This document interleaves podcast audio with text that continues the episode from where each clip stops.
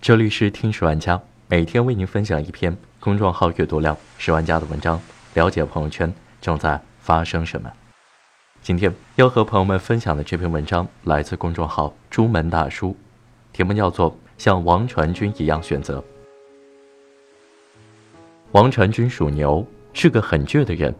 拍《我不是药神》的时候，为了展现病人对食物的渴求，一场吃包子的戏，他吃了四十四个包子，吐了三次。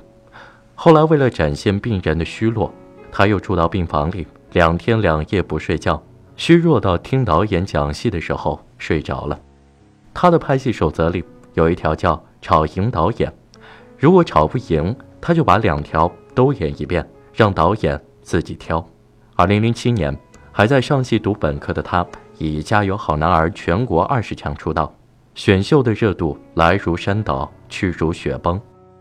毕业以后，他在上海广播电视台当主持人，名不见经传。老板说。你就老老实实的当主持吧，你不适合当演员。王传君不服，他默默的准备，默默的试镜，安安静静的等待改变发生。他没等太久，二零零二年为正开拍的都市青春喜剧《爱情公寓》，里面有个说着蹩脚中文的日本角色关谷神奇，本来打算找个日本人来演，但试镜的时候，王传君模仿日本人，觉得太像了。就定下了他。《爱情公寓》爆红，连拍了四季，一直拍到了二零一三年。王传君红了，但他不开心，在骨子里，他觉得自己是个文艺青年，演喜剧很苦，老是得笑，逗大家开心，久了就很累。他想转型，可《爱情公寓》已经让他与关谷神奇画上了等号，就像六小龄童。和孙悟空一样，除了喜剧，没有别的剧会来找他。剧不找他，他就去找剧。他听说他来了，请闭眼要开拍了，主动发私信自荐，想演里面的犯罪心理专家，但对方拒绝了。理由很简单，你是一个演喜剧的人。他只好继续拍喜剧，但在心里他是很不服气的。这一点，看看他过去的专访就知道了。王传君的专访画风是很独特的，在《爱情回来了》里，王传君饰演自高自大的知识分子方思琪。采访时，按理说该宣传一下自己的这部剧，但他却一直跟记者强调，自己希望还是能演坏人、大反派，比如变态杀手。在《乌鸦嘴妙女郎》中，他饰演一个富二代乔一乔，然后采访时跟记者聊了半个小时的，请回答一九八八。表示一九八八可真好看呀！上一辈的生活太精彩了，不想演变态了，想演知青，体验一下时代变迁时的生活和被摧残的人性。在电影《情欲曼哈顿》里，他演一个美国长大的华裔嘻哈厨子，然后采访时表示再也不想拍电视剧了，没意思。挣了钱之后，总感觉在打自己的脸，想演那些性格上有强大缺陷的人。王传君一直努力的想在采访中表达自我，但很可惜，没人听，也没有变态杀手可以演，他的剧都没有什么反响。第一次当主演的电影叫《三 D 食人虫》，最后豆瓣评分只有三点零。不仅如此，就连清一色骂这部电影的影评里都没人提到他。这段时间的王传君注定是苦闷的。在《爱情回来了》里，有一场戏。他要给狗喂狗粮，试戏的时候狗很听话，吃的很嗨，可真正拍的时候，狗大概是吃饱了，就是不肯吃。狗看着他，他看着狗，导演也不喊咔，他只好自己把狗粮吃掉。他觉得狗粮不太好吃，很油，像是苏米粒。如果今天再让他回看那个场景，他大概会说：“你看，那个人好像一条狗啊。”俗话说，上帝在为你关上一扇门时，顺便还会把窗户也关上。二零一五年，他接了一部叫《大仙衙门》的魔幻古装探案剧。戏杀青之后，他去日本度假，收到消息让他回去配音，他很看重。几天后匆忙赶回，却告诉他配音结束了。片中又假又 low 的配音让他愤怒。采访时他说：“这简直就是在强奸我。”每个人一生中几乎都有觉得被生活强奸的瞬间，只是在这之后，大多数人开始学习享受，少数人开始学习反抗。王传君是后者，他表示再也不接这样的戏。然后接下来的十一个月里，他一部戏也没接到，陷入失业状态。在失业之前，有一次在片场，他的大学同学杜江告诉他，陈二导演的《罗曼蒂克消亡史》需要一个会说上海话的马仔角色，让他给陈二发张照片试试。经纪人劝他挑张玉树临风的写真发过去，他想了想，举起手机，平视镜头，拍了下染着黄毛、满脸疲倦的自己，然后他就得到了这个无关主线剧情的配角和他。人生转折的伏笔。失业的王传君是很慌的，导演、编剧，他什么都想干，但干什么都没有成果，就报了个导演大师班，想学点东西。有一次上完课，他和上课的导演聊天，导演随口说：“你们演员一部戏都有五十万了吧？是不是够你用一整年还转弯？”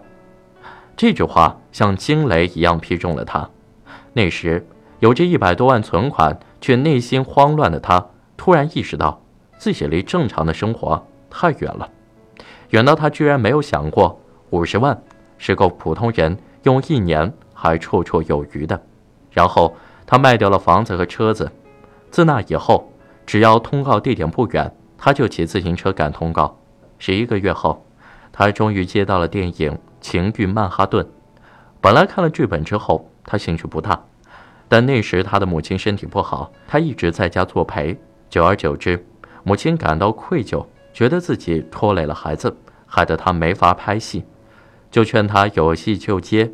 看到拍摄地在纽约，他就去了。在纽约，他过着自由的生活。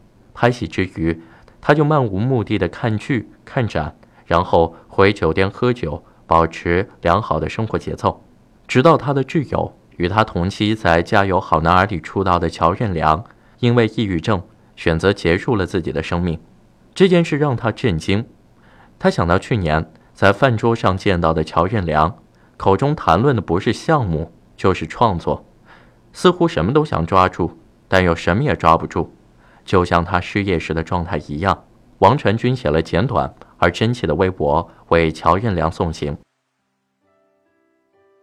乔任梁的死。极大的震动了他，他开始感受到一种急迫，人活得太短了，都应该为自己活一活。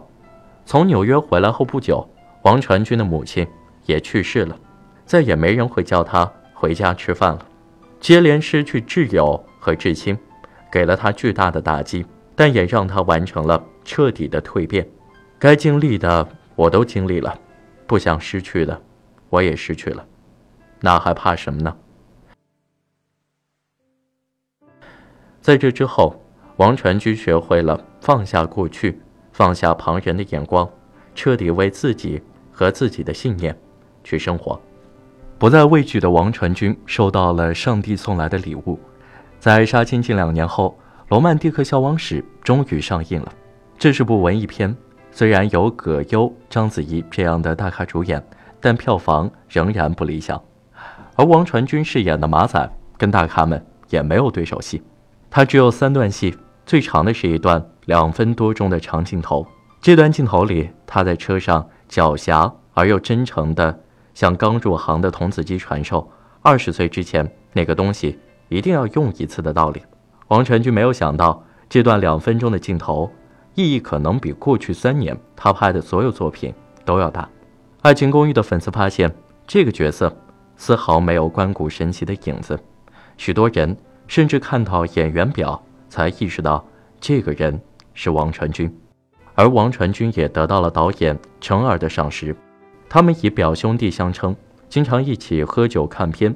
他终于踏进了他梦寐以求的文艺片和故事片的殿堂。《罗曼蒂克消亡史》上映一周后，王传君上了热搜，上热搜的原因，却是因为另一部电影《王家卫监制、张嘉佳导演的《摆渡人》，对于王家卫的作品，大家向来寄予厚望，但在电影上映之后，风评却很差。矫情的台词和散乱的情节，让人们不禁怀疑王家卫拍这部电影是不是因为打牌欠了张嘉佳很多钱。于是王家卫主动发微博声明说：“我没欠钱。”哦，不对，我喜欢。敢于为饱受差评的作品发声，本来是件很有担当的事。王家卫展现了他的领导风范，但接下来，明星们开始了表忠心般的站队。除了片中主演，许多没参演、也不一定看过这部电影的明星们也加入进来。一时间，几乎半个娱乐圈都在说：“我也喜欢。”是啊，法国荣誉军团骑士。香港童子金星章获得者王家卫和2014年宇宙第一畅销书作家《王者荣耀》永恒钻石召唤师张嘉佳，双剑合璧，奉献的作品怎么可能豆瓣评分只有4.0呢？一定是这届观众不行。在大明星们一片祥和喜庆的氛围中，百度搜索输入名字第一条显示的是王传君为什么被禁，而实际上没被禁。只是过气的演员王传君说了四个字，他说这四个字的样子就像皇帝的新衣里那个指出皇帝没穿衣服的孩子。最后，但这条只有八千转发的微博却有十三万赞，而王家卫转发四十六万的微博赞数却只有他的三分之一。说出我不喜欢之后，王传君微博的动态除了《罗曼蒂克消亡史》，就没有宣传自己电影的内容。以至于很多人认为，因为得罪了王家卫，导致他被封杀了。其实并没有，他只是控制了自己接芯片的节奏。一七年二月，《我不是药神》就开机了，这是一件有点荒诞的事。在流量小生们一年十几部电影电视剧的今天，尊重自己的作品，一年只拍一两部电影的人，却成了异类。王传君走出了关谷神奇。但他的粉丝还没走出来。在我不是药神上映前，点开他的每一条微博，前排评论通常都和《爱情公寓》有关。连他发《罗曼蒂克消亡史》的宣传，评论区也只关心爱五。对此，王传君的反应是，他可能是最喜欢对粉丝的演员。王传君和自己的过去决裂得很彻底，但这也成了他的黑点。许多《爱情公寓》的粉丝觉得。既然你说《爱情公寓》抄袭，为什么还要演？既然演了，为什么还要反咬一口，贬低自己的成名作？这不是当了婊子还要立牌坊吗？说实话，这个黑点很难回应，因为在出演《爱情公寓》第三部时，王传君还曾为抄袭的传言辩护，在采访中说：“我们这是用中国的方式把它演绎出来，怎么办呢？”王传君给出了他的回复。为了做自己的机会，我确实做过自己也讨厌的事，但不好就是不好，怎么了？王传君绝对不完美，但他绝对真实，也绝对勇敢。一七年五月，他在微博上发了两张《我不是药神》的片场照，粉丝问他：“他要活成自己想要的样子吗？”他说：“嗯，差不多了。”有粉丝看了他长发不修边幅的照片，问他怎么成了这样。他说：“我喜欢呀。”八月，他关了微博评论区最后一条开评论的微博里，他只回复了文牧野一个么么哒。文牧野就是我不是药神的导演。关评论的原因，或许几天后他点赞的这条微博可以解释。一七年九月，王传君还有一个选择，就是要不要参演。终于又又又又回来搞事情了。这个名字看起来比《关谷神奇》还神奇的电影，实际上是《爱情公寓》的电影版。可能是由于深陷抄袭风波，所以使用了这个绝对不是抄袭，甚至百分之九十的粉丝可能念都不会念的名字。王传君当然没有去。后面的故事就是一个老套的励志故事剧本。这周，我不是药神上映了，上映三天，票房就打破了十亿，豆瓣评分高达九点零。毫无疑问将会是收获票房和口碑，而王传君的表演也几乎无可挑剔。终于，他不再是关谷神奇，而是吕受益。其实，他也不是吕受益，他是个演员。演员靠作品吸引粉丝，明星靠粉丝换取流量。所以，明星需要立人设、买热搜、讨好粉丝，但演员不需要。如果在未来他演知青、变态杀手的时候，有粉丝对他说：“还我吕受益，给我们一个交代”的话，他一定还是会说：“我没什么需要向你们交代的。”王传君的故事很可贵，因为我们活在了一个逐利者喜欢人性弱点的世界里。于是我们看到多次被曝洗稿的自媒体人周冲洋洋得意地炫耀自己的成功经验，然后在采访中强调自己有种不合时宜的文人情节，总是希望能唤醒一些人。给一些人力量与勇气。于是我们看到，自称中国比特币首富的李笑来，在录音中说：“如果你随波逐流的认为价值投资是对的，所以写完王传君的故事，我只想对每一个像我一样普通的人说：人这辈子注定会遇到无数次这样的选择，是选择信念，还是选择私利？是随波逐流？”还是选择有所追求，我觉得我们可以像王传君一样选择，毕竟人这一生真的挺短。在二零一四年，王传君爆出自己拍戏吃狗粮、想演变态狂的那段采访里，还有一段这样的对话：现在大家都还习惯叫你关谷，害怕被定型吗？总有一天会换一个其他的称号。我觉得，当你身处低谷、被遗忘、被否定。被短视者称为 loser 的时候，希望你也能平淡的说，总有一天会换一个其他的称号。我觉得，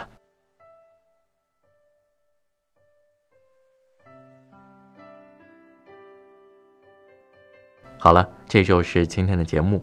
如果你对这篇文章有任何想法，欢迎在评论区打字和我们分享。感谢你的收听，我们下期再见。